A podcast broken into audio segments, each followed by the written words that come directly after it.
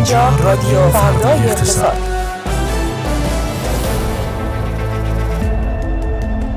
روزتون بخیر. در این ساعت به صورت زنده با شماییم. از تهران خیابان البند استودیوی فردا اقتصاد با رادیو فردا اقتصاد.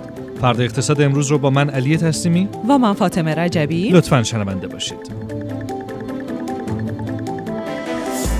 تازه ترین جزئیات از درگیری در غزه و سرزمین های اشغالی. خروج سیمان و فولاد از بورس کالا منتفی شد. ماجرای رجیستری آیفون 14 دوباره جنجال آفرید.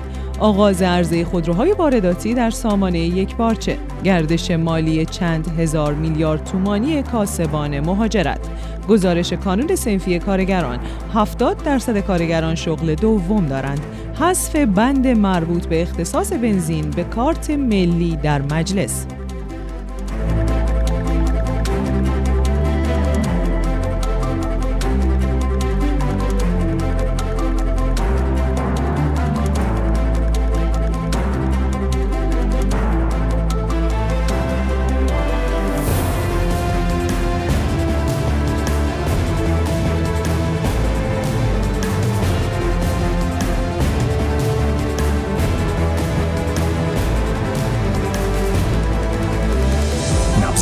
زربان اقتصاد شنیده نیست.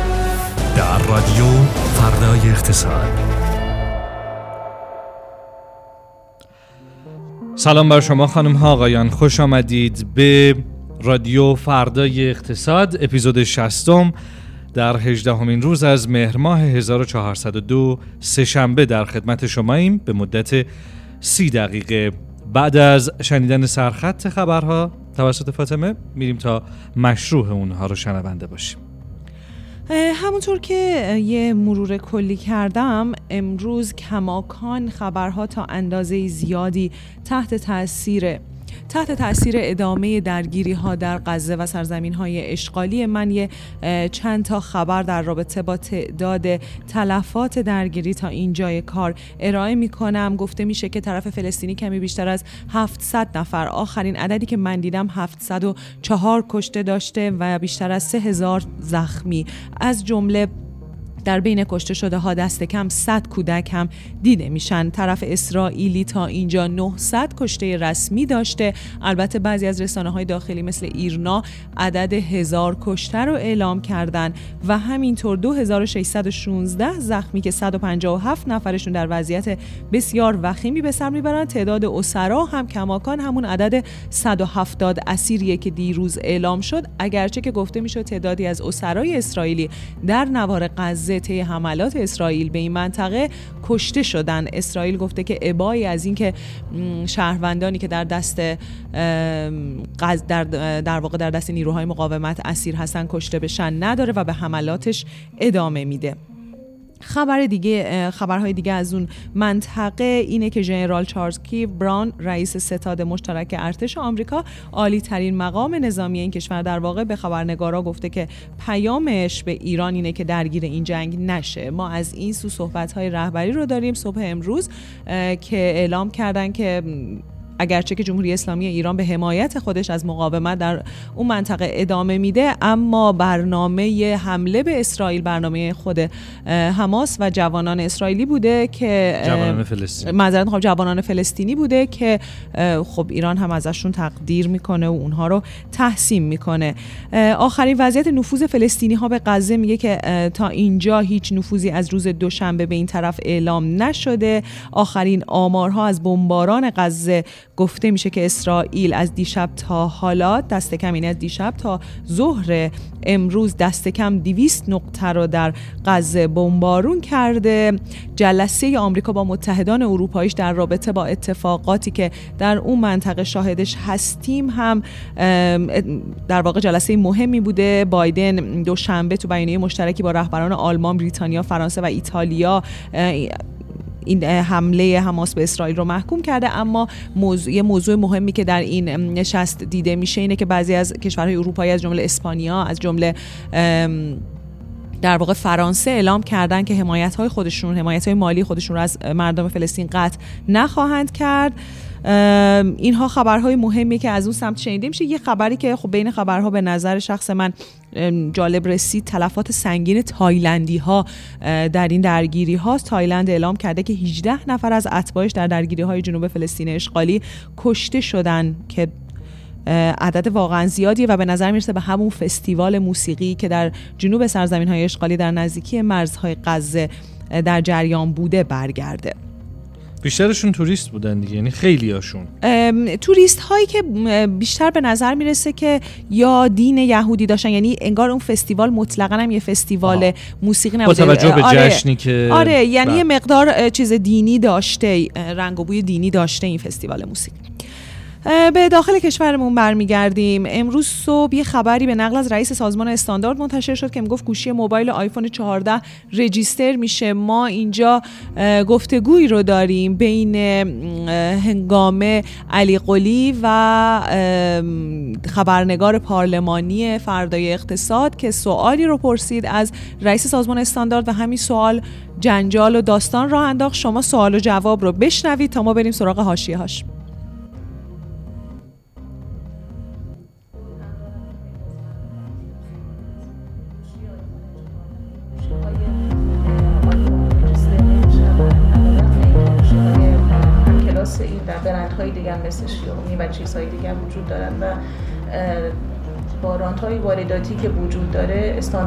استانداردها رو پاس کردن رجیستر هم میشن آیا رجیستر نشدن آیفون 14 به منزله این هست که گیر و گرفته استانداردی دارد یا نه؟ به دلیل همون مسئله جلوگیری از خروج از از کشور است. اما در ارتباط رجیستر کردن انشاءالله رجیستر خواهد شد و لحاظ تکنولوژیکی هم بالاخره مشکلی نداره. هرچند که ما گوشی ها رو برای اینکه ملت عزیز بتونن با یک حق انتخاب خوب و رقابتی استفاده کنن ما مشمول استانداردهای اجباری خودمون قرار ندادیم و رجیستر کردن اون رو وزارت ارتباطات انجام میده. اما این هم اتفاق میفته. شما پولاتون رو ذخیره کنید که انشاءالله در آینده نزدیک بتونید این کالایی که اشاره کردید رو بخرید.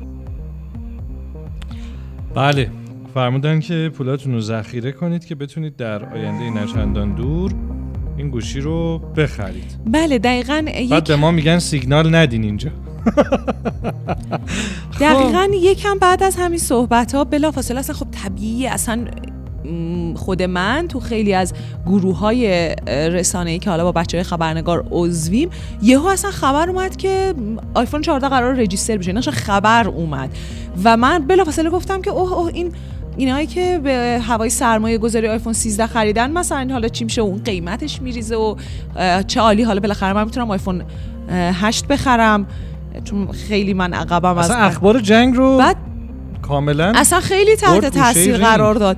ولی بعد خیلی اتفاق عجیب تری افتاد اینکه یه تلفن آقای رئیس سازمان ملی استاندارد زنگ خورد و ایشون جواب دادن و گفتن که چطور این دکتر چه خبر؟ کی بود دکتر؟ هنوز یه سری گمان زنی هست ولی ما هنوز دقیقا نمی‌دونیم. گفتن نه نه بابا من اصلا همچین چیزی نگفتم.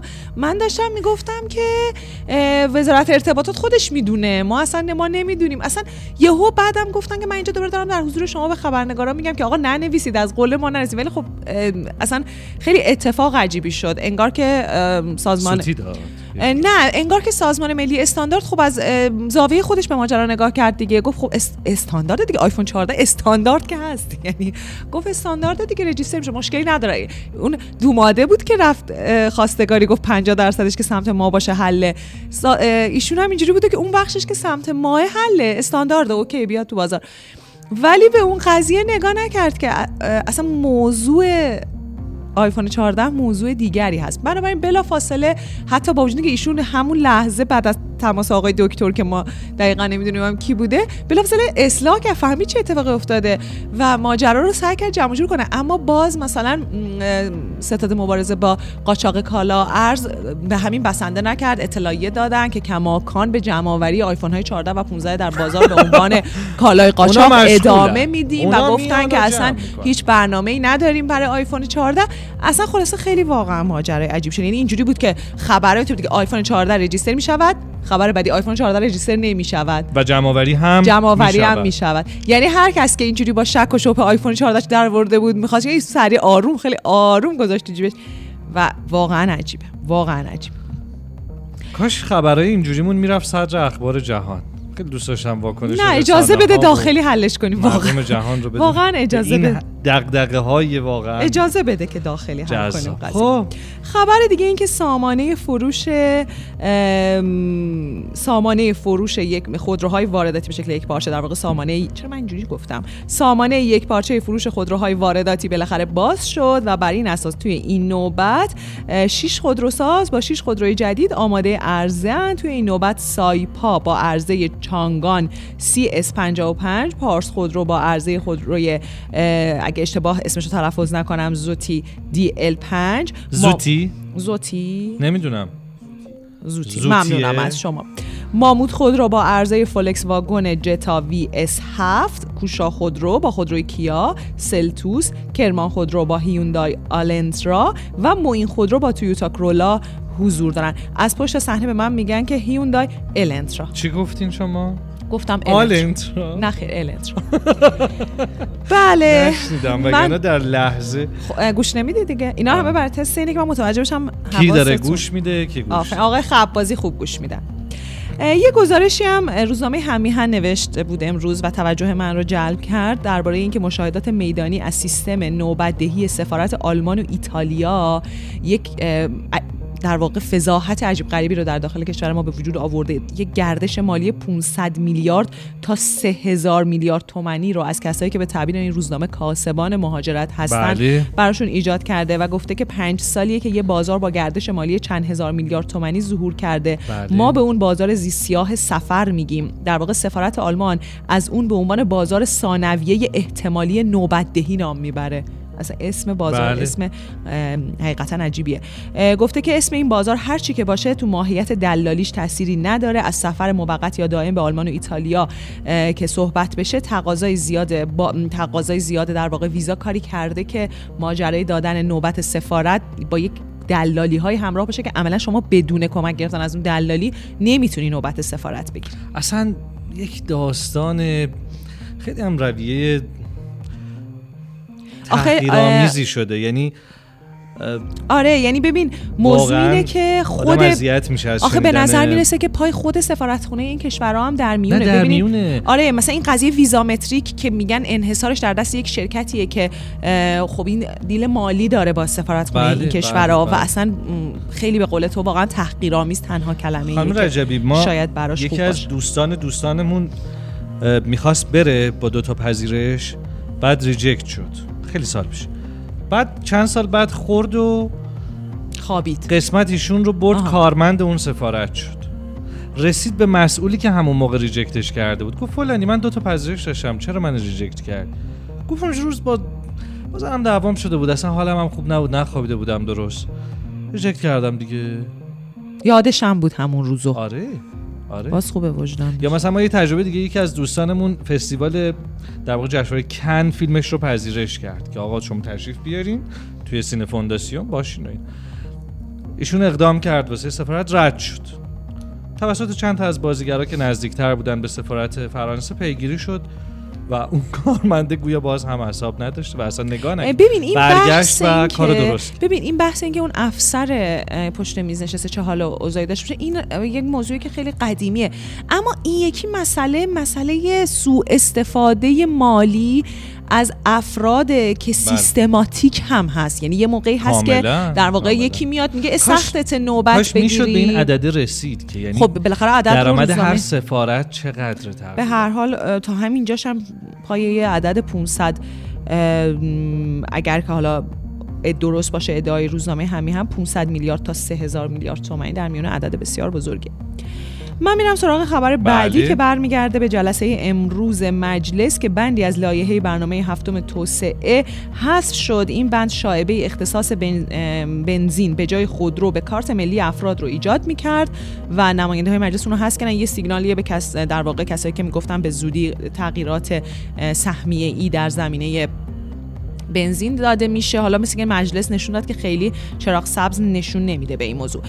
آخرین خبرم گزارشی از روزنامه فرهیختگان که آمارهای سازمان خصوصی سازی رو بررسی کرده و میگه که گزارش های متعدد و آمار و ارقام مفصلی که فرایند خصوصی سازی بنگاه های دولتی طی 22 سال گذشته منتشر شده نشون میده که به لحاظ اسمی حدود نیمی از واگذاری های خصوصی سازی مربوط به رد دیون دولتیه. موضوعی که تو سالهای اخیر با افزایش ناترازی تو صندوق های بازنشستگی و لزوم تصویه بدهی دولت به این صندوق ها شدت گرفته. یعنی دولت به جای اینکه واقعا خصوصی سازی و طبق اون هدفش و روندی که در قانون اومده و قانونگذار اون ابتدا دربارش فکر کرده پی بگیره به جای بدهی میده مثلا به تامین اجتماعی به جای بدهی میده به صندوق بازنشستگی کشوری میده به صندوق بازنشستگی شهرداری حالا حالا اینجا اسم صندوق خیلی چیزای دیگه.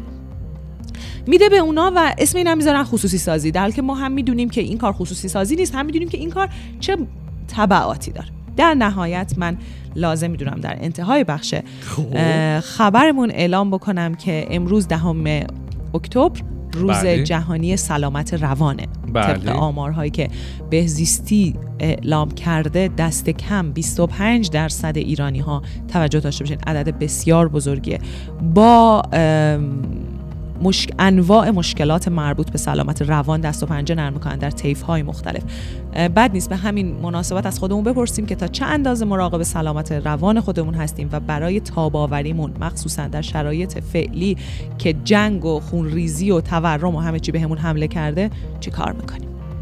متشکرم. بسیار بجا. و یک دقیقه سکوت بریم آیه بهرامی. پس شروع کنین دیگه. بفرم سکوتم. سکوت شما آها من پر از بزنم سکوت. بله پر از گفته است. من سلام می‌کنم خدمت شنونده های محترم خب به بازار سرمایه امروز کلا یه روی دیگه ای از خودش نشون داد. به سهامدارا بازاری که از همون ابتدا با یک تقاضای خوبی همراه بود و بعدش هم تا انتهای معاملات و تقاضا ادامه پیدا کرد و رنگ سبز میشه گفت تا پایان معاملات حفظ شد توی بازار. تقریبا اگه بخوام شاخص ها رو بگم شاخص کل یه چیزی نزدیک به 14 درصد افزایش داشت. از اون شاخص هم وزنمون به خاطر معاملات بهتری که توی گروه ها و. میشه گفت سهام کوچک وجود داشت تونست یک رشد 17 درصدی رو تجربه کنه. اما دو تا نکته میشه گفت نه چندان قدرتمند و خوب توی بازار اتفاق افتادی که ارزش معاملات پایین بود امروز 3500 میلیارد تومان بودن ارزش معاملات داشتیم در بخش خرد سهام که خب نسبت به روزهای گذشته خیلی کاهش پیدا کرده بود و این نشون داد که با وجود اینکه بازار سبزه اما انگار همه دست و پاشون میلرزه فعلا. بخوان خرید کنن به صورت جدی و خیلی معاملات پر رونقی اتفاق نیفتاد. از اون ور خب بازار رنگ سبز نسبتا خوبی داشت یه چیزی نزدیک به 60 70 درصد نمادهامون سبز بود می‌تونیم یه سرم بریم رو نقشه آره حتما نقشه رو با هم دیگه ببینیم بله. و به هر حال یه ورود پول خیلی کوچیک اتفاق افتاد توی بازار که شاید خیلی همخونی نداشت با رنگ سبزی که ما توی بازار داشتیم می‌دیدیم. اگر نقشه بازار رو با هم دیگه نگاه کنیم که من یکم هم سخت باید ببینمش گروه خودرویی دوباره امروز خب ارزش معاملاتش بیشتر از هر گروه دیگه بود. دو تا نماد خیلی خودنمایی می‌کردن یکی خاور بود و یکی هم بله ممنونم. یکی هم خزامیا بود و این دوتا خودروسازه که خودروهای تجاری یا خودروهای سنگین می‌سازن. به هر حال توی سال جاری توی شش ماه ابتدای سال جاری معمولا به صورت ماهانه گزارش خیلی خوبی از خودشون منتشر کردن و الان که به یک قدمی دیگه انتشار صورتهای مالی شش ماه رسیدیم میشه گفت مورد توجه قرار گرفتن. انبوه سازی ها امروز خوب بودن. توی بانکی ها بانک دی معاملات جالب توجهی داشت که برگشت به شفاف سازی که روز گذشته داد و گفت که با توجه به اون حالا اقداماتی که بانک مرکزی داره انجام میده برای انضباط بخش بخشیدن به سیستم بانکی ما قرار شده که یک مهلت دو ساله داشته باشیم برای اینکه بتونیم مشکلات رو برطرف کنیم و این خبر خبر خوبی بود برای بانک دی چون با مشکلات مالی بسیار زیادی داره دست و پنجه نرم کنه به صورت کلی اگه بازار رو حالا نقشه رو دوستان مشاهده کنن می‌بینیم که توی گروه ها میشه گفت نمادهای مختلفی وجود داشتن که عملکردشون عملکرد خوبی بوده. یه بخشی به خاطر بهترین عمل کرد ما کدوم گروه بوده؟ میشه گفت گروه خود نمیشه گفت بهترین داشتیم توی بازار امروز. حالا شاید زراعتی ها مثلا تعداد نماد سبزشون بیشتر بود دارویی ها بد نبودن. اما بله. به صورت کلی وضعیت کلی گروه ها وضعیت خوبی بود. بعضی نمادها بهتر به واسطه خبرهایی که شاید داشتن یا چشماندازی که برای صورت های مالیشون هست و بعضی ها هم به هر حال وارد جو سبز بازار شدن و تونستن بازدهی مثبتی رو به ثبت برسونن. امروز در رابطه با بحث حالا خانم رجبی هم اشاره کرد فولاد و سیمان و خروجش از بورس کالا یک خبری منتشر شد که ابتدا رسانه چیلان به صورت غیر رسمی منتشرش کرد و گفته شد که بر اساس شنیده های از منابع موثق گفته شده که توی جلسه روز یک شنبه که ستاد اقتصادی دولت داشته به صورت کامل بحث خروج سیمان و فولاد از بورس کالا منتفی شده. یکی دو ساعت بعدش تقریبا صحبت های خاندوزی وزیر اقتصاد رو داشتیم که ایشون اومدن گفتن که جنبندی ستاد اقتصادی دولت عدم خروج سیمان و فولاد از بورس کالا و استفاده از ظرفیت بورس کالا برای اصلاحات مد نظر راه و شهرسازیه. ایشون ادامه دادن که توی حوزه اقتصادی بین تیم دولت انسجام وجود داره. حالا وزیر راه که قبلتر ما خیلی ازشون صحبت شدیم در مورد اینکه سیمان و فولاد باید خارج از بورس کالا و عامل اصلی افزایش قیمت مسکن این دوتا موضوع و بورس کالاست گفتن ایشون یه دغدغه‌هایی برای افزایش قیمت مسکن دارن که حالا ما باشون صحبت کردیم و بهشون گفتیم که نه بورس کالا چیز خوبیه. آره اینطوری نیست که شما فکر می‌کنید که این موضوع باعث شده باید که افزایش قیمت مسکن رو داشته باشیم. و همچنین اشاره کردن که اصلا راه اندازی بورس کالا به خاطر این موضوع بود که ما بحث اون حواله های فسادزایی که قبلا داشتیم توی خیلی از محصولات برداشته بشه ما قبلتر می‌دیدیم کسانی که خیلی راحت دسترسی داشتن به این حواله ها می‌تونستن با قیمت های پایین محصولات رو بخرن و بعدش هم توی بازار آزاد با قیمت های بالا بفروشن و اصلا بورس کالا برای این راه اندازی شد. و در ادامه هم گفتن که خب بورس کالا مثل یه جعبه ابزاری میمونه که توان مدیریتی بیشتری رو به دستگاه های اجرایی میده. ما با آقای وزیر راه هم صحبت کردیم و گفتیم که این ابزار رو ما خودمون بیایم استفاده کنیم با هم دیگه و بتونیم یک چارچوبی رو طراحی کنیم در خود بورس کالا که بتونه یه مقداری کنترل کنه بازارهای مختلف رو. شاید بشه گفت مهمترین خبری که در رابطه با بازار سرمایه یا حالا به صورت مستقیم یا غیر مستقیم منتشر شد این خبر بود که به حال نشون میده کاملا منتفی شده خروج سیمان و فولاد از بورس کالا. هرچند قبلتر هم خیلی شاید بهش وضع داده نمی‌شد.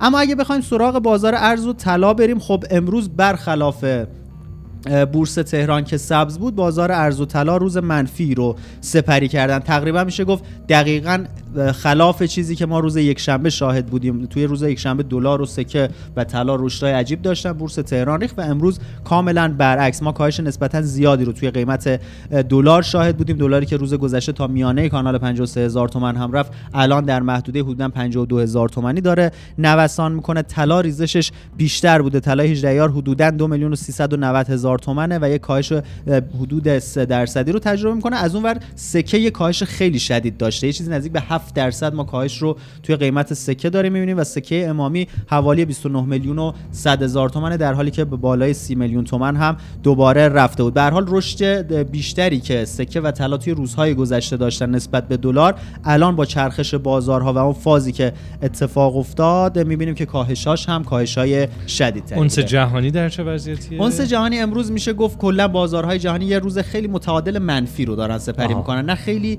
قدرتمند ولی یه مقداری حدود نیم درصد کاهش قیمت داشته. اونس جهانی حوالی 1850 دلار داره نوسان پیش بینی ها درباره بازار چی میگه؟ آیا گفته میشه که با توجه به اینکه امروز ریخت آدما میترسن که بیشتر بریزه یا اینکه اون کسایی که قبلا خریده بودن فکر می‌کنن به قبل از این غذایا دیگه قیمت همونجا متوقف میشه. ببین دقیقاً بس سر همینه که قبلتر هم گفته می‌شد که اتفاقی که رخ داده توی بازارها صرفا از شوکیه که وارد شد. یه شوک ناگهانی که بازارها رو به حال وارد یک فاز جدیدی کرد و از اون فاز رکودی خارج کرد. از قبلتر هم گفته می‌شد که هر زمانی که این شوک کم کم به سمت کمتر شدن حرکت کنه احتمالا بازارها هم دوباره به اون مسیر قبلی خودشون برگردن و این کاهشی که داریم توی بازار ارز و طلا می‌بینیم و سعودی هم که توی بورس اتفاق افتاده ناشی از همین موضوع خیلی وابسته است به اینکه خبرهایی که در ادامه منتشر خواهد شد برای بحث جنگ فلسطین و اسرائیل به چه سمتی بره. اما خب با وجود اینکه به حال سیاستگزاران چه در داخل و چه در خارج بحث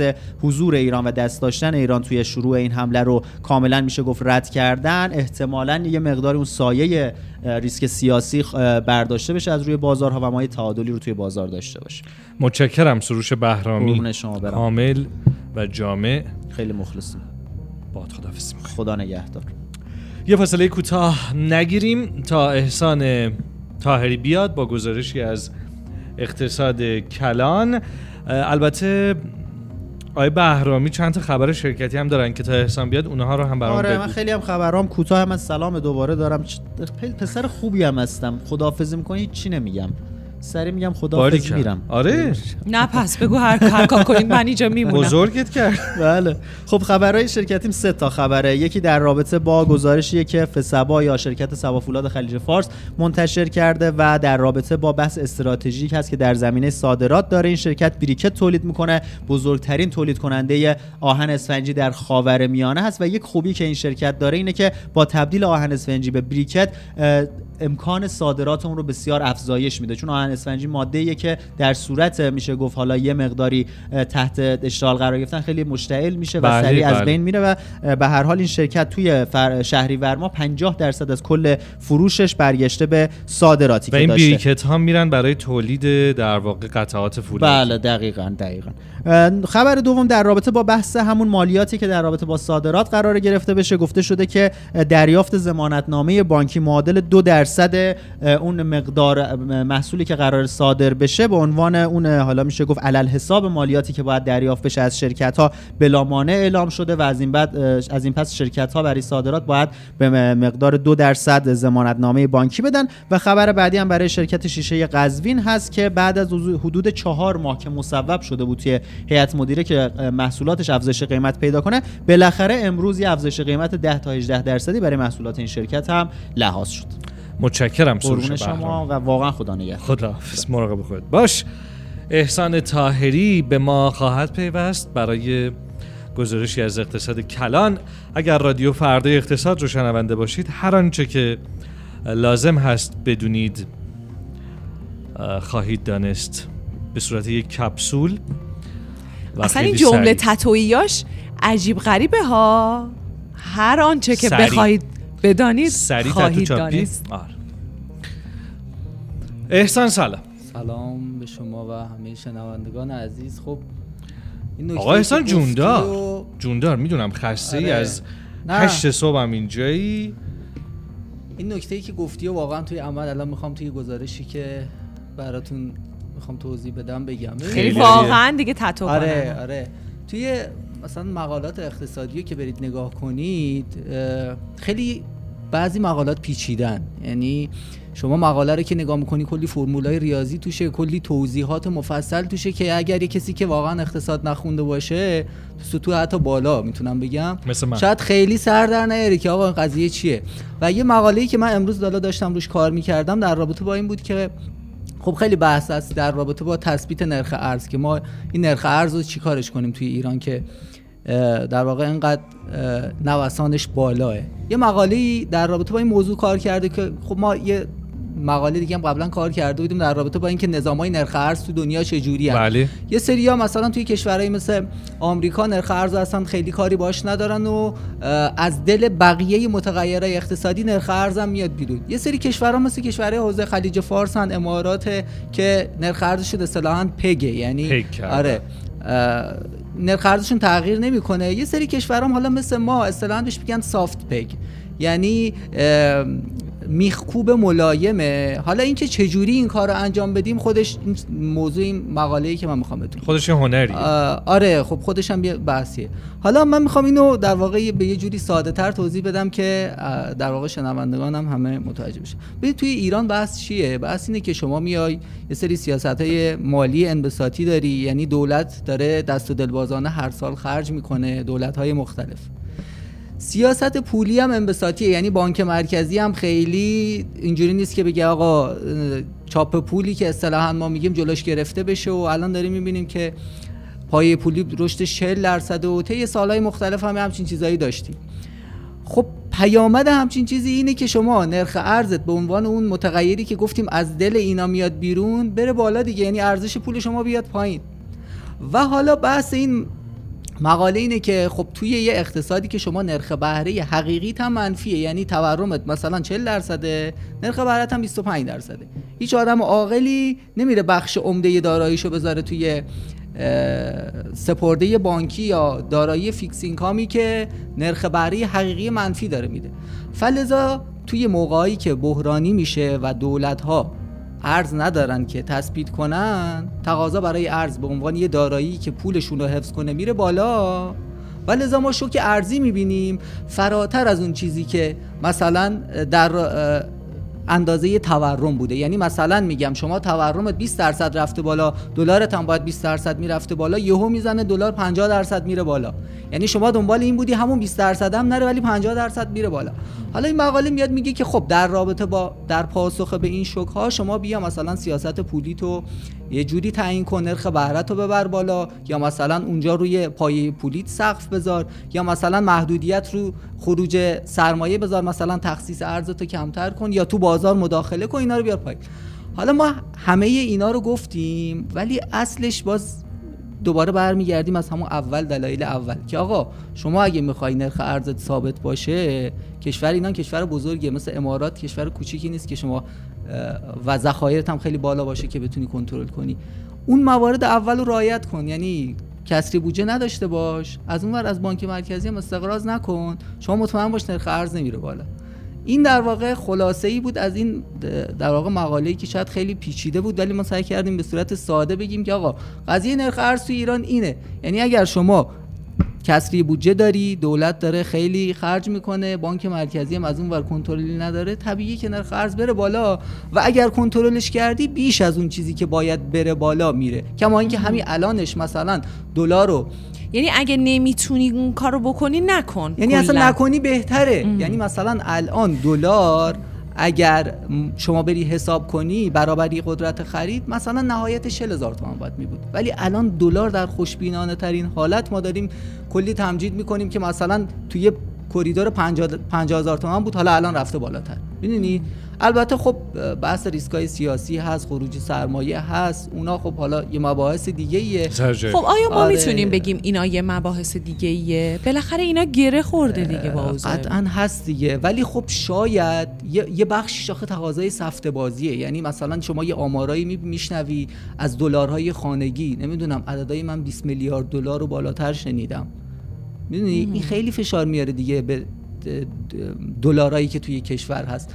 اون بحث خروج سرمایه اوکی ولی این دلارایی که به خاطر حفظ ارزش پول گرفته شدن خودش یه بخشی از این شکاف 20 درصدی 20 25 درصدی که الان داریم می‌بینیم. تو بخشی تو برخی از بحران میره تا 50 درصد 70 درصد و بیشتر. متشکرم. ممنونم از تو احسان طاهری. خب گزارش اقتصادی کلان رو هم شنیدیم فرصتمون رو به اتمام هست تا فردا رأس ساعت 18 باید باهاتون خداحافظی کنیم. لطفا اگر شنونده رادیو فردا اقتصاد هستید و از مطالبش استفاده می‌کنید دیگران رو هم به شنیدنش توصیه کنید. شب و روزتون خوش.